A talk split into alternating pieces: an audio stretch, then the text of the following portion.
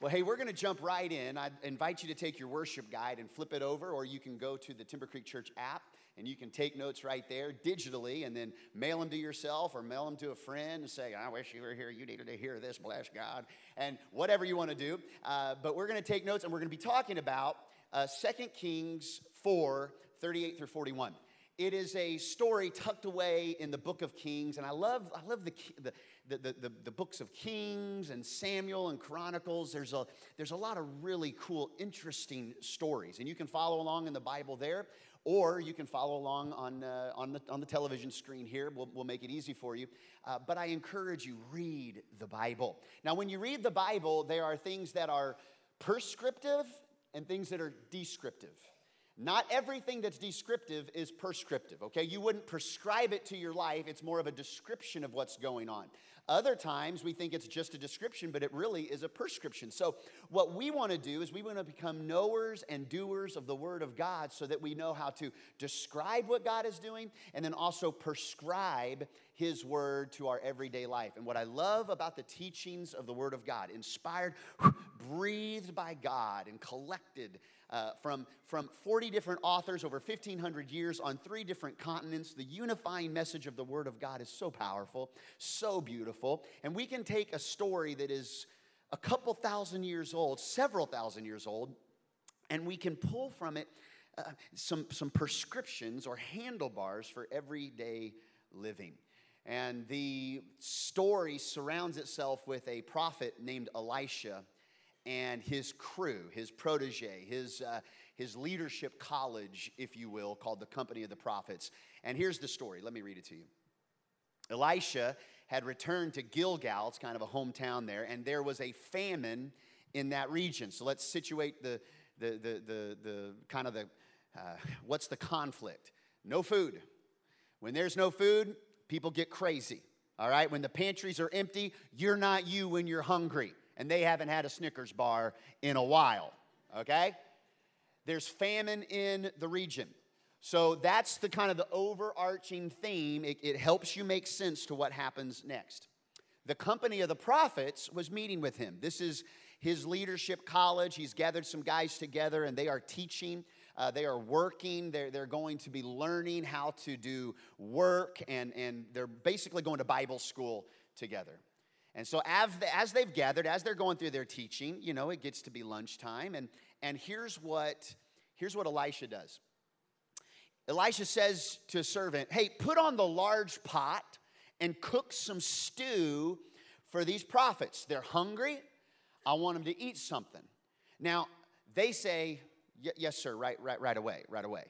Um, you don't really second guess Elisha. Elisha's pretty, pretty intense, bro. Um, when you read the different stories of, of Elisha, he was really intense. In fact, there's one story Elisha was bald. I'm getting there. I'm becoming Elisha one day at a time.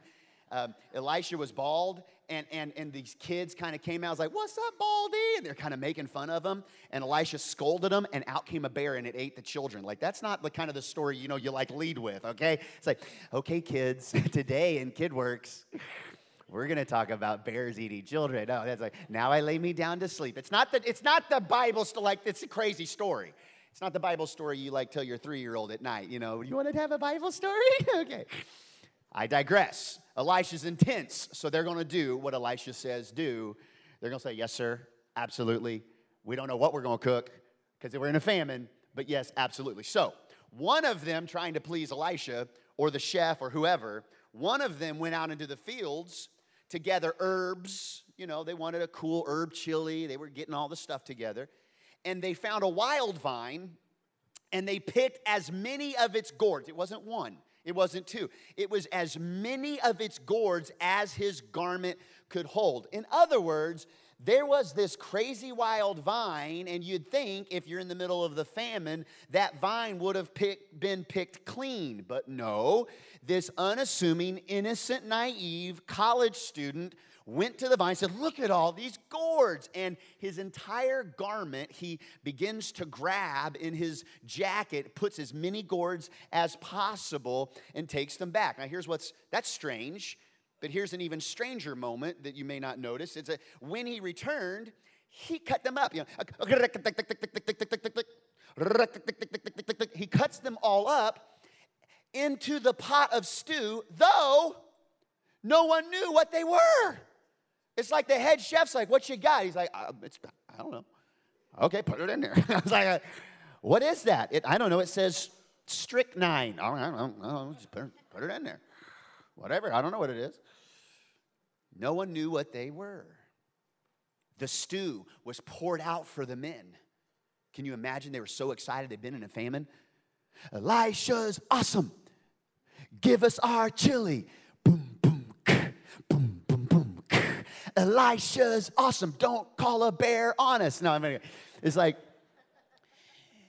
as they begin to eat it, though, there was something wrong. And they cried out, Man of God! Do you see what that is? M O G, not O M G, M O G.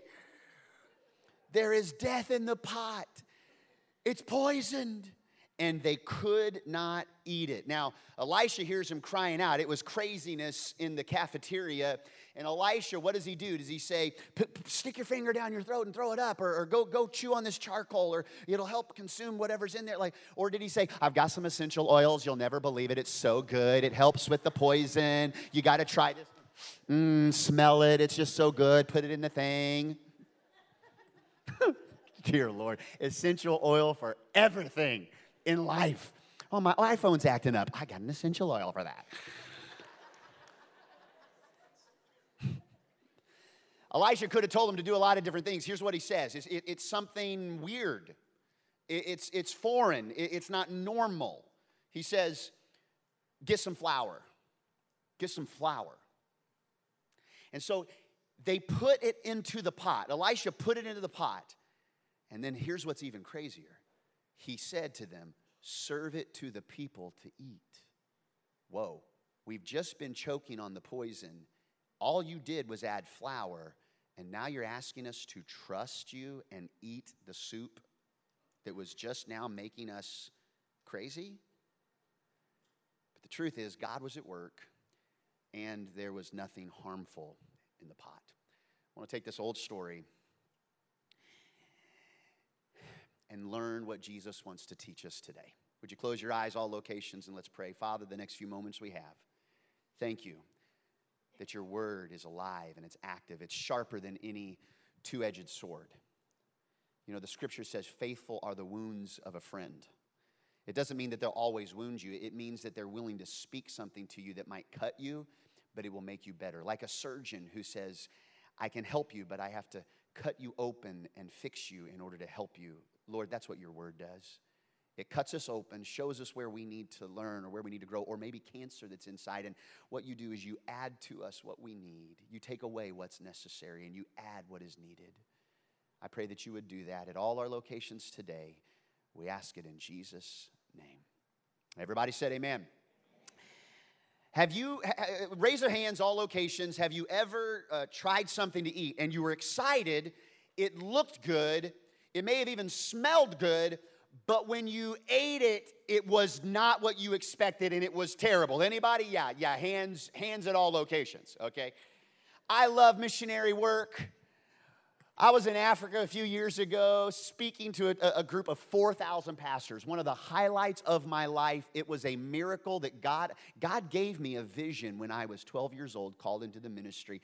And actually, it was the, it was the imagery of that platform many years later, standing there speaking. And it was how God kind of told the 12 year old boy, I, I want you to preach for me. Would you, would you do that with your life? And at 12 years old, then later at 36, he, he gave me the opportunity to, to kind of see that vision fulfilled. And as I was with those pastors one night after preaching, they served something. It looked like tiny little onion rings. It was called offal. And I want to tell you, it's, it tasted just like it sounded. It was offal. I expected it to be an onion ring. It was chopped up uh, goat intestines. Like, you know, you take an intestine, you just put a little, put that little, little bacon grease in there. It was nice. No, it wasn't. It was awful. It was awful. When I was a kid, I remember waking up Saturday morning. Anybody remember Saturday morning cartoons? Bless God. Kids don't even understand today. You don't even know. You don't even know the struggle. having to wait till Saturday to watch your cartoon, having to, having to watch something called commercials. Kids these days, spoiled what they are. We wait till Saturday to watch our cartoons. Didn't come on. We didn't have like the Cartoon Network. Okay, we didn't have YouTube. We just had Saturday morning cartoons selling you Rice Krispies. Anyway, Saturday morning, went to the kitchen, Monett, Missouri, growing up there. My dad was a pastor, opened up the kitchen, and there was a bowl of mashed potatoes. I love hot mashed potatoes. I love cold mashed potatoes. I like garlic mashed potatoes. I like ranch mashed potatoes. I like, I like, I like bacon and cheese and sour cream in my mashed potatoes, and I can eat it all day, every day. Bless God for mashed potatoes. Don't you try and trick me with none of that keto junk with some mashed up cauliflower Dear God, Satan, get behind me. For God so loved the world, he did not trick you with keto cauliflower. But that day, I took the bowl of mashed potatoes, I sat in my chair, and I was watching Saturday morning cartoons, and I took a big old spoon. And what I ate was not what I, I expected because my mom had saved some bacon grease to use later and I was immediately anointed.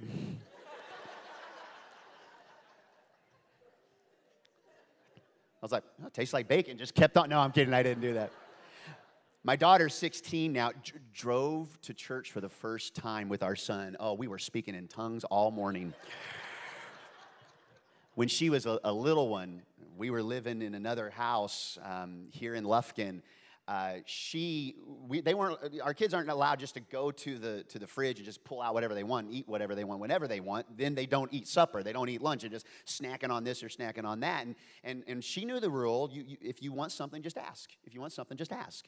And I walked around the corner and she, the, the, the, the door to the refrigerator was open and she had a crazy scared look on her face because what she had intended to do is she had pulled out an IBC root beer bottle and she was going to take a swig of a, of, a, of a root beer. But instead of grabbing a root beer bottle, she grabbed the Worcestershire, the Worcestershire, whatever it is. And if you've ever seen these, you know, unwrapped, they, they look an awful, they look an awful lot alike, you know, a root beer bottle. And so she had get that off the camera here. Get, get that trash out of here. Get, she, she had a swig of worship. By the way, did you know that one of the ingredients in here is anchovies? I, I just made your day, and some of you, I just ruined your seasoning. I'm sorry about that. And she, she's like, I said, what'd you do? And I see the bottle in like two and two, and she just goes, and just like, just lets it drip. Wasn't what she expected. I, I, titled this message, Does This Taste Funny to You? It reminds me of the old, uh, the old joke. Two cannibals were at a carnival and they were eating a clown. And one of them looked at the other and said, Jerry, does this taste funny to you? I'm sorry. Eating a clown. Anyway, oh, sorry. You're welcome. Here all week, ladies and gentlemen. all right, I got to stop because I actually got to get to the word. Let's preach the word, okay? I wonder in life if what you've expected you didn't experience. If ever there was a time where finally, when I get out of the house and I make my own decisions, I'm gonna, I'm gonna show them I can do it. And then you, you get responsible for stuff and you say, whoa, maybe, maybe I should have listened to mom a little more. Or you don't understand, I'm fine, I can make, and then, oh, wait, maybe there was some wisdom there or your expectations of what marriage should look like or could look like, and three years in, you're going, mm, I had a different expectation. Your, your hopes were, were dashed because what you expected after this or after that or, or later in life.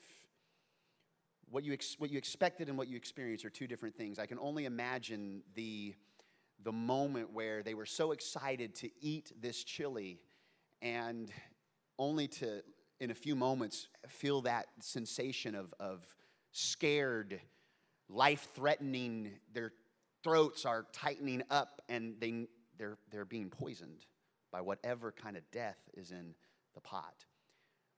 Several ways we could go on this message, but I just want to give you some practical handlebars that, that you can apply to today, you can apply to Monday. Here they are. Number one, write it down. Careful what you delegate. Careful what you delegate. The head chef should have stopped for a minute and said, Where'd you get those gourds? How in the world, in the middle of the famine, did you find 74 gourds? Whoa, whoa, whoa, whoa, whoa, whoa, whoa. Before you put that in the stew. You know, I know we put a sock in for salt. We don't have any salt. We put a sock in, that's fine. But where'd you get the gourds? Where'd you get the gourds? I don't know. I just found them. Okay. No, careful what you, you delegate. Can I say something to you in life? Write this down. Not everyone is qualified to add into your life. In, in, into the, the stew that is you, okay? Into the stew that is you. Not everyone is equally qualified to add in, but how many people in the mixture that is you you have allowed that person, that school bully, that person in college, that boss, that neighbor, that relative, that mom that was that, that, that was, was cold and disciplined, or maybe the mom that was very, very warm but no discipline. Like, like, like parents, you gotta have warmth and you gotta have direction.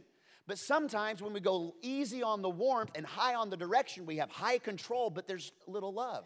Or we can have all love. Oh, you killed somebody. Well, boys will be boys.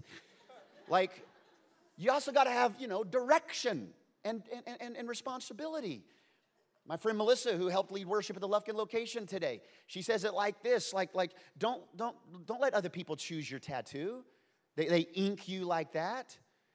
And that's what people do, though. We take words and, and we let people that are disqualified add into the stew of our life and it becomes who we are. And all of a sudden, for years, we're trying to win the approval of somebody besides Jesus. And that's who we're supposed to be living for. Not everyone's qualified to add into your life.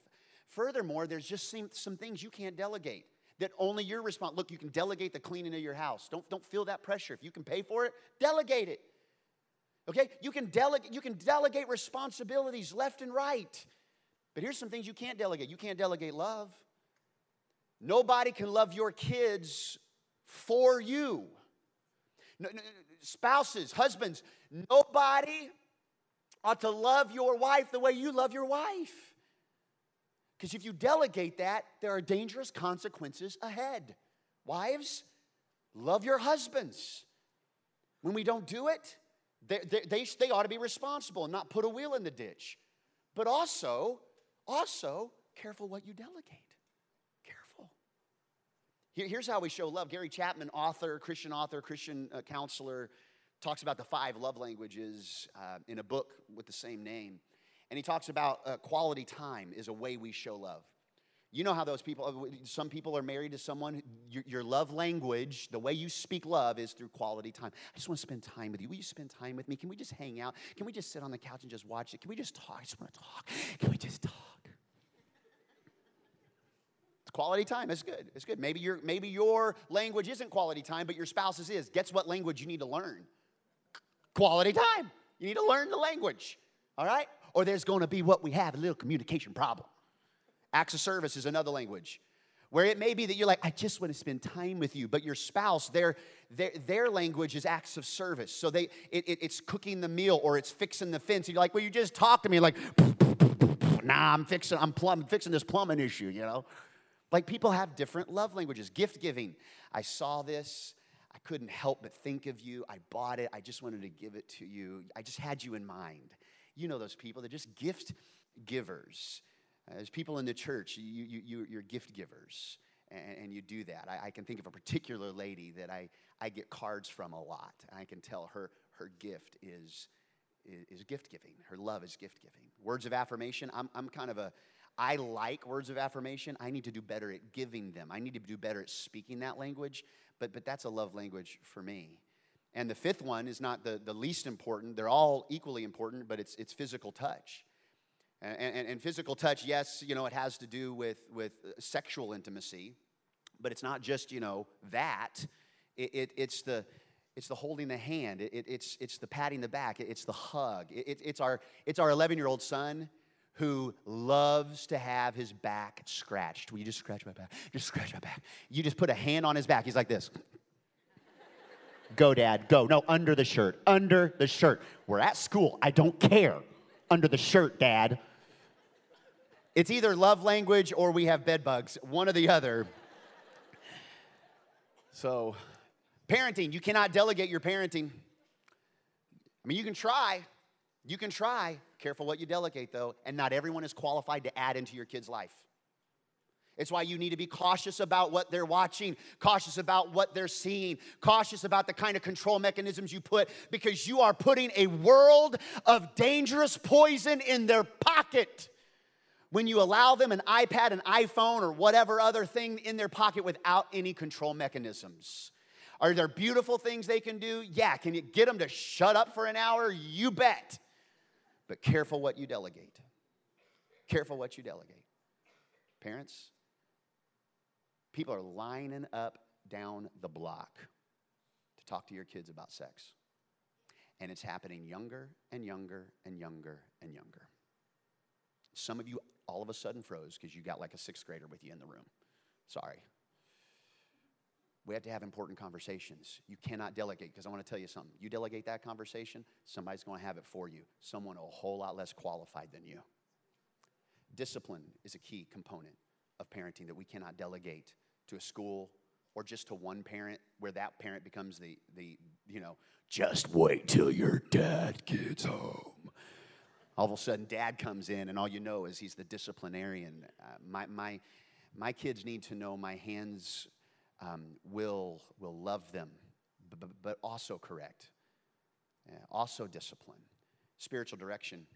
Uh, this is where it gets a little twisted in the church because we want to be the best partner a parent can have.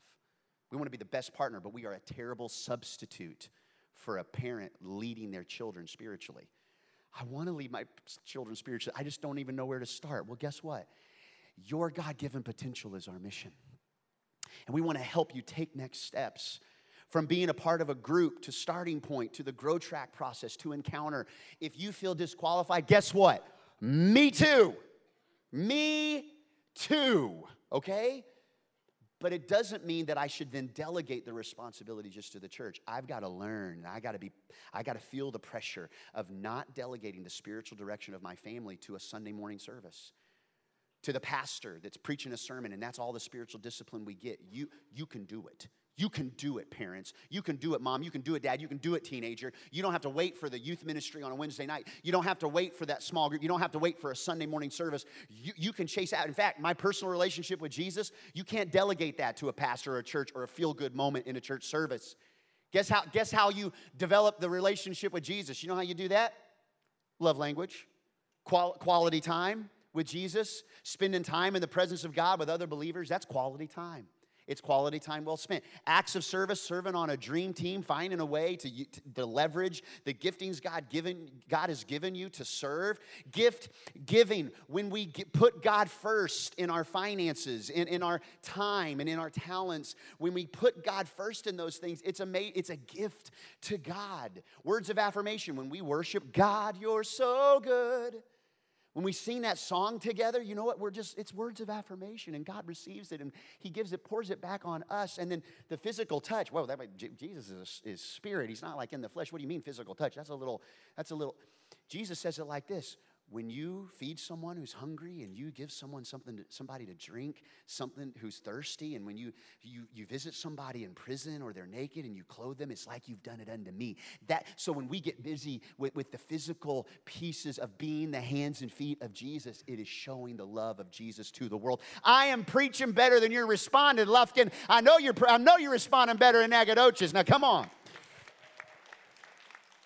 There's something powerful about making sure we don't delegate the most important things. So, question Is there anything I've neglected or by default delegated that I need to take responsibility of now? You cannot fix yesterday, but stop dr- trying to drive today in the rearview mirror. So, so some of you, that's the issue. You're, you're trying to live life eyes focused in the rear view. That is a recipe for disaster. You're going to wreck. But what you can do, you can't necessarily fix yesterday, but what you can do is decide today, as for me and my house, as for me in this moment, as for me and tomorrow, we're not, I'm not gonna delegate the spiritual things. I'm not gonna neglect the most important things. Don't be afraid of failure. Be afraid of succeeding in little bitty things that in the end of life don't even matter. The little stuff. Don't delegate the most important things. You still with me so far? Number two, good intentions do not guarantee harmless actions, okay? I mean, what was this guy thinking? It's a famine. Keith shouldn't have got those gourds. We'll call him Keith. We, I don't know. We don't know his name. I like to think of anybody that's unnamed in the Bible like Keith or Skylar or whatever cool name. Okay.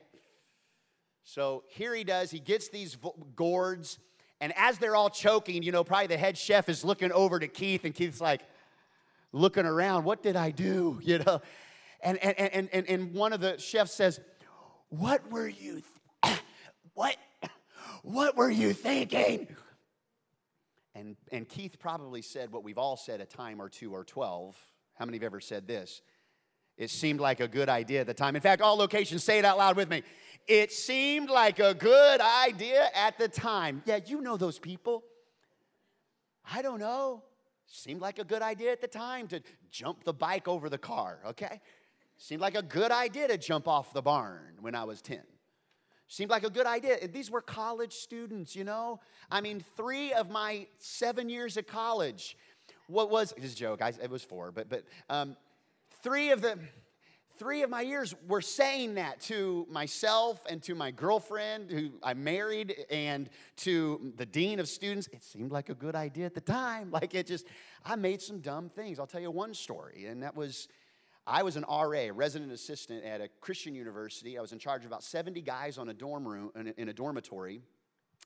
And I was responsible for the spiritual direction of that, of that group of guys. Also, make, check, checking the, the list, making sure um, they were in for curfew. We had curfew, making sure their rooms were, were where, you know, what they needed to be. And also, like on Sundays, we had to go to church, so I had to walk through and, like, you know, uh, check to make sure they weren't hiding in, in, in, in their room. They had to go to church. Bless God, you're going to go to church, you know. And then I'd kick everybody out and go take a nap and skip church. I'm kidding, I wouldn't do that. But, but, one night, it was late, it was a Wednesday night, and it seemed like a good idea at the time. We were all bored, and the guys were saying, let's pull a prank on somebody, let's pull a prank.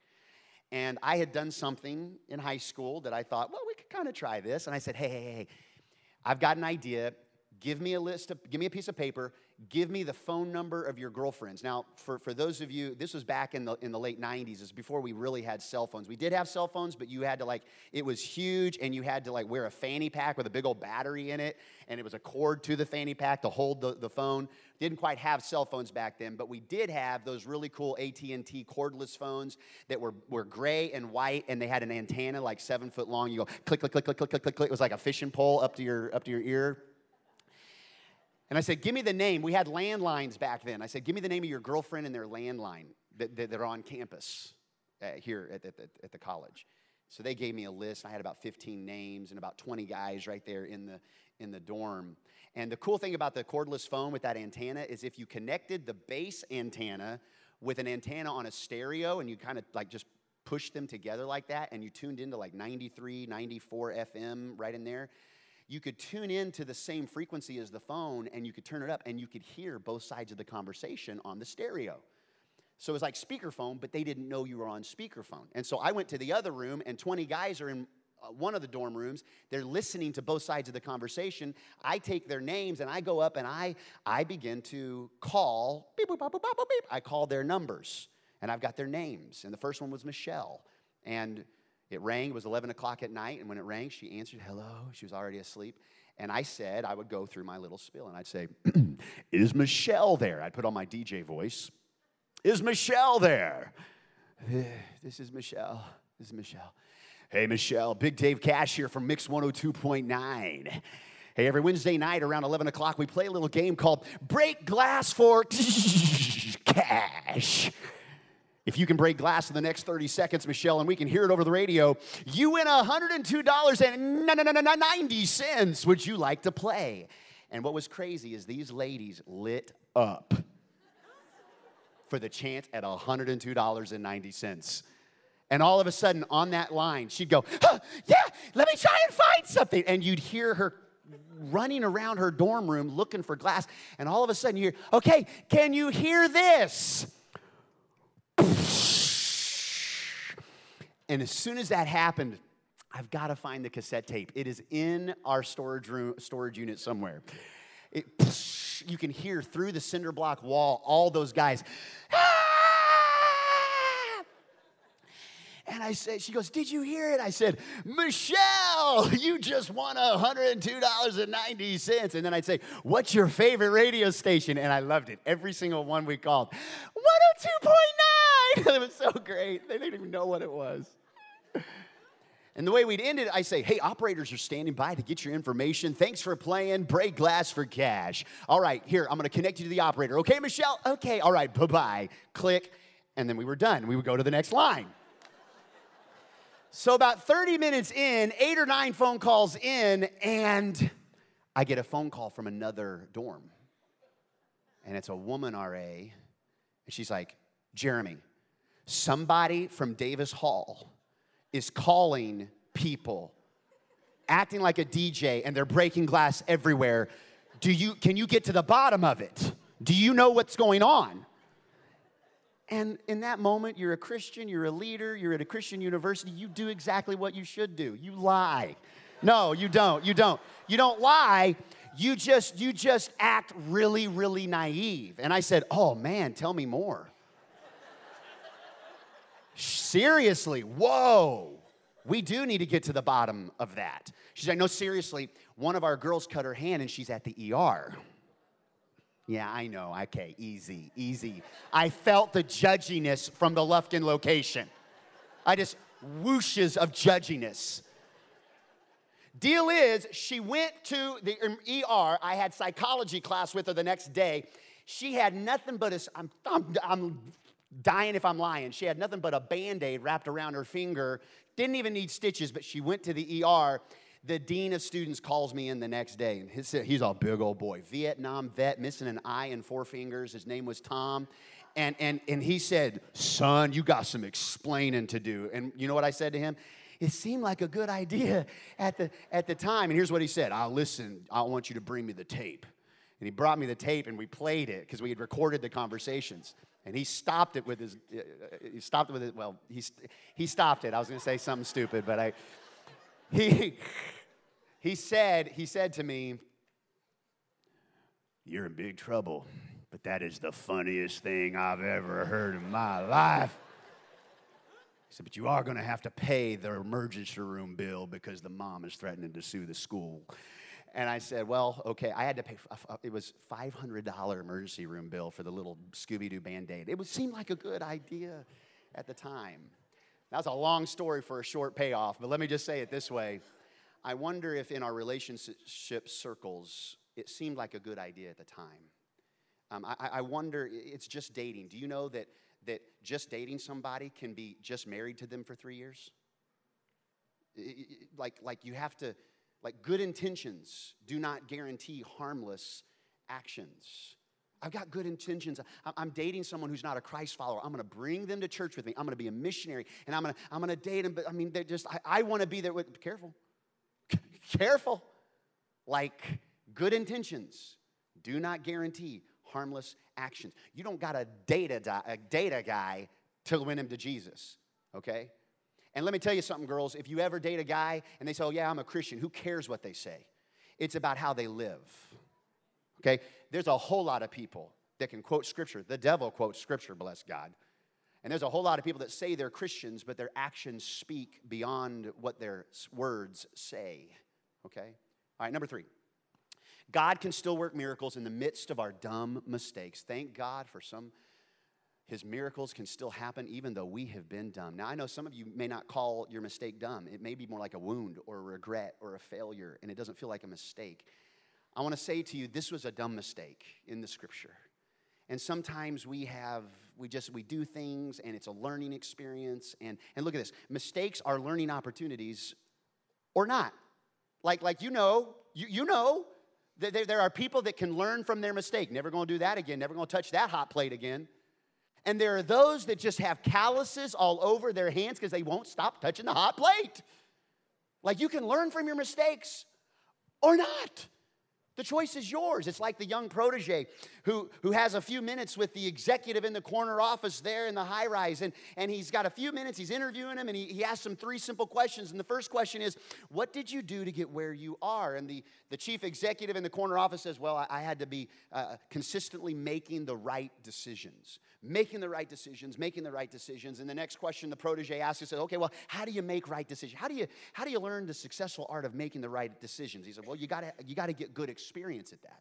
You just got to get the experience of making the right decisions. And the third question, he says, okay, well, how do you how do you get the good experience? He says, oh, that's simple. You got to be making some bad decisions. Like that, that's the way it works.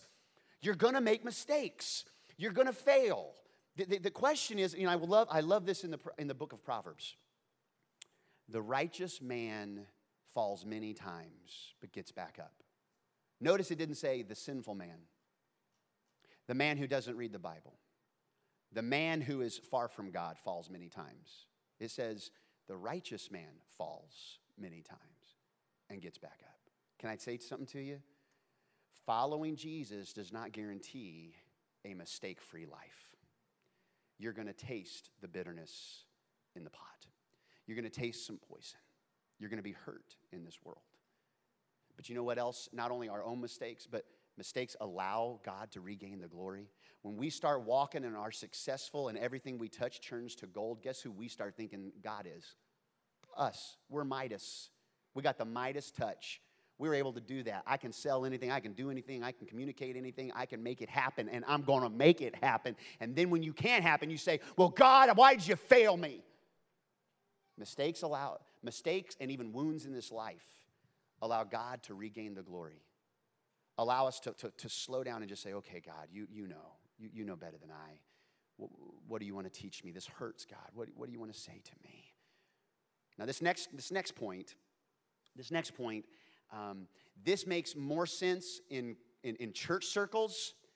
Uh, but, but, but I, want, I think you're going to get it if, if this is your first time in a long time back in church. Just know that, that, that, that this is something the church can tend to deal with. And here it is it's not about the flour. It's not about the flour. This story isn't about actual flour. But churches these days want to make it about the flour. The flour is simply a physical component added to the stew. There is nothing inherently purifying about flour.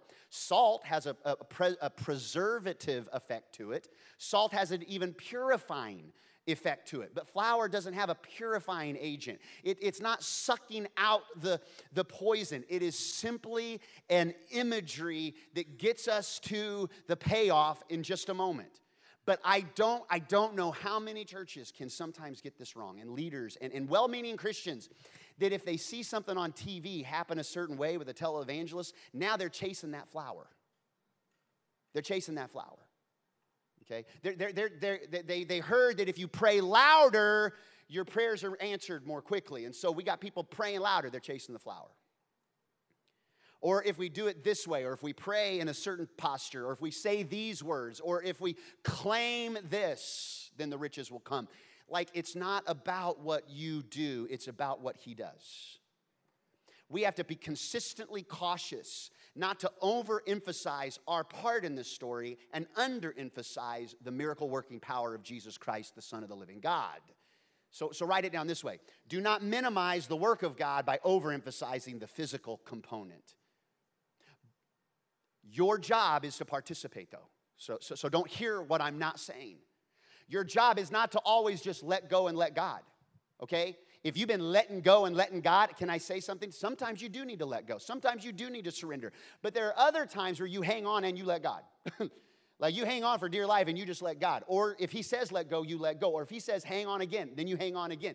You listen and you respond to the word of the Lord. If He says add, you add. Had Elisha said dump it out, they ought to dump it out. If He said add the flour, they say, well, flour, no, no, no, no. We need to add cumin. No, no, no. You add what he says, add. You take away what he says, take away. You just do what God says, do.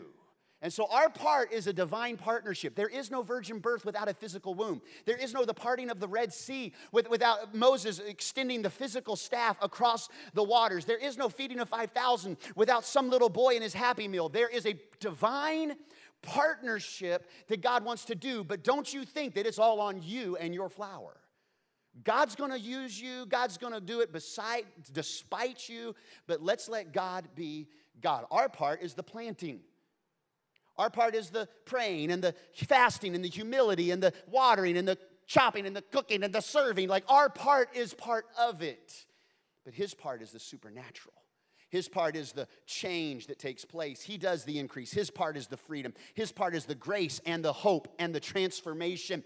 We can only do so much with the information, but if you will allow God to take what you hear today and you say, God, apply it to my life, let me be a hearer and a doer of your word. There's something supernaturally transformative about the word of God as you apply it to your life. There's not enough amount of note taking you could ever take to get yourself right with God. But as you take the notes of today's sermon and you say, God, would you put it in here and help me walk this out. It's amazing the supernatural activity of God that partners with your physical footsteps, how God can put both of those together. Two more and we're done. Number five. The miracle didn't happen until the moment it was needed.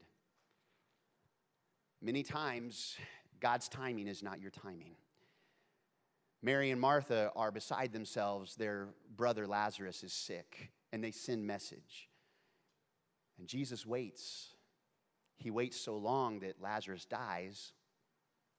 And when he shows up, he's been dead for four days. Why didn't you show up? When, why didn't you show up? Like Jesus knows, he's dealt with that. In fact, Jesus didn't say, Why are you questioning me? Why are you challenging me on this? He didn't, he didn't correct them by saying, Why didn't you show up here? Do you know what he does? You know what he does? He weeps with them. Jesus wept in that story. He understands when God doesn't operate on our timeline. And I want to say to you, it wasn't until they had set the table, it wasn't until they had already said grace, God bless his food to the nourishment of our bodies, and then it was poisonous. It wasn't until they had tasted and recoiled from the bitter taste. It was in the middle of them recoiling that God shows up. And he showed up in a moment it was truly needed. Can I say something to you? Living for Christ is the greatest thing you could ever surrender towards. But it does not guarantee a life free from hurt. In fact, write it down. God doesn't always save us from tasting the bitterness of this fallen world. I stood up and received the offering at the Nacogdoches location today. And I know the piano player and one of the vocalists lost their son tragically, surprisingly. They tasted the bitterness. And yet they, they trust God and they're, they're working through it. And, and God is still using them. And God is, is helping lead your location in worship. But it doesn't mean, listen, when you think you're alone in tasting bitterness, that's, that's a trick of the enemy to think that you should just recoil and isolate yourself and you're the only one that's ever gone through this. No, you're not. No, you're not. You're not alone. There are a lot of people that are trusting God, but it doesn't mean that they haven't hurt, that they haven't in their bedroom at night cried out, God, how could you let this happen? And I want you to know God would rather you say, How could you let this happen? than for you just to shut down and walk away and never trust Him again. He, he is strong enough and powerful enough and fatherly enough to not walk away from you when you need Him most. But He doesn't always save you from the bitterness of this world. But He'll never leave you or forsake you. And He's with you always. And He was bruised. He, was, he, he was punished for our, for our sin. He knows what it's like to be hurt. He says, My God, my God, why have you forsaken me? He, he, he, he even asked for God to take that cup that he was going to have to drink on that day he went to the cross. He even asked God, Oh, God, take it. But no, no, no, no, no, no, no. These people need to know I know how they feel. I know what they're going through. But here's the good news. Here, here, here is all. We've come all this way, and if you don't get it, I missed it. I, did, I didn't do my part today. I, did, I, did, I didn't preach what I needed to preach today if you don't get this last moment here. Number six, they could not remove the poison. They simply trusted in the added ingredient. You surrendering to Jesus does not guarantee a life without disappointment, regret, failure, and heartache. The Bible says it rains on the just and the unjust. Be sure of this in this life, you will have sorrow, you will have troubles. Do you know the miracle here is not the flour? The miracle is that the people of God, the company of the prophets, after having choked almost to death, after tasting the poison, Elisha pours flour in the pot and he says, Bring your bowls back here. Bring your bowls back here. And one by one, they go to the same pot and he dips it back out. He says, Eat, eat. It's okay, eat. And they're going, they're, you know, Johnny is looking over at Sam saying, Are you, are you sure? I don't know, man. If, if we don't eat, I don't know. The bears. no, no. You know what they did? They trusted the added component. They said, okay, we're going to trust the man of God. We're going to trust the man of God. Look at me. Look at me. Don't get that wrong. It, it, it's not about the man of God. This story is pointing to Jesus. What Jesus will add to your bitter life can change everything. I can just see those company of the prophets, but they put the focus on the flour, and a few few weeks later, they're going on hospital visitation because that's what they do when you're part of Bible college. And one guy's praying over the sick, and another guy's pouring flour around the hospital bed. You know, which is this is really cool. No, you, you, you trust not the added ingredient of the flour, but the whole story shows us.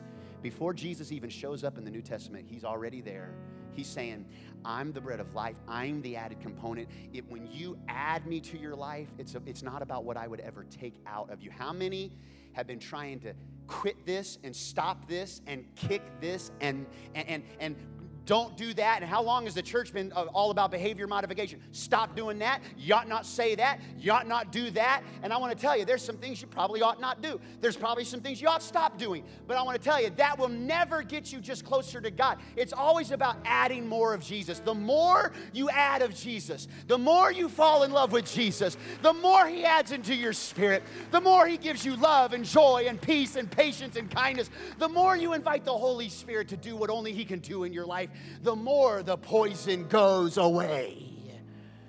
Because the more you have of Jesus, you figure out He's all I need. We live in a culture that is full of poison. People trying to add into your life and your kids' lives. Parents, we cannot just wrap our kids in bubble tape and protect them. But what we can do is we can add we can add those prayers and we can add that life and we can add it's like well daddy did you do it that way i mean did you ever make this mistake and, and, and, you, you feel struggling because man you know the way you lived is not the right example for your kids that doesn't disqualify you in fact, your pain and your past performance that was negative actually can be used to, glory, to give glory to God. Don't you let that disqualify you. Yeah, daddy made some mistakes. Daddy, Daddy lived in a way that I shouldn't have lived. But Jesus changes those things. And I don't want you to be just an old chip off of the block. I, want Jesus to change you from the inside out. In all locations, hear me as your pastor, but as your friend. Jesus will change you from the inside out. Grew up in a great home, but I grew up in a, in a season of the church where it was really performance driven. A lot of performance. Do this, don't do this, do this, don't do this. Behavior, behavior, behavior.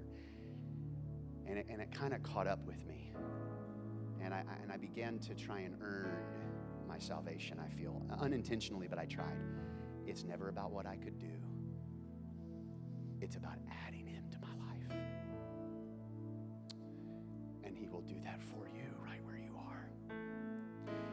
I hope you'll invite with open hands Jesus to add to your life. Would you close your eyes with me, all locations? If that's you and you need Jesus to add something to your life today, to add hope, to add peace, to add forgiveness. If that's you, would you just put a hand right up in the air? You're saved or you're unsaved. You need Jesus or you just need a touch from Jesus. I just need God to add to my life today. In your own words, you just say, Oh, Jesus, fill me up. Would you place the components in my life, the ingredients that I need to, to offset the bitterness that I've tasted? I want to taste and see that you are good. I don't feel very good right now, but I know you're good. And so I'm going to trust you and I'm going to walk with you. And I'm not going to let this hurt, this regret, this failure, this hurt, this poison, this pain define me. I'm going to let you add to my life because you are able to do above and beyond way more than I could ask or imagine. You can add to my life. And I pray that you would add today. For those of you with heads bowed and eyes closed, you need to add Jesus to your heart. You've never invited him, or maybe it's been a real long time and you've simply drifted from him, and you feel like you'd like to have him back in the center of your life. Ask him. Just ask him. He's not mad at you, he doesn't have his arms crossed with you. His arms are wide open, waiting for you. He's waiting for this moment. Reach out to him right now with your words. Just say, Jesus, save me. Jesus, give, would, you, give me a firm footing now? I'm sorry for trying to do it on my own. It, it, it, it seemed like a good idea at the time. I want you. I want you to lead me and guide me and add to my life. Thank you, Jesus, for this moment to make things right with you. In Jesus' name we pray.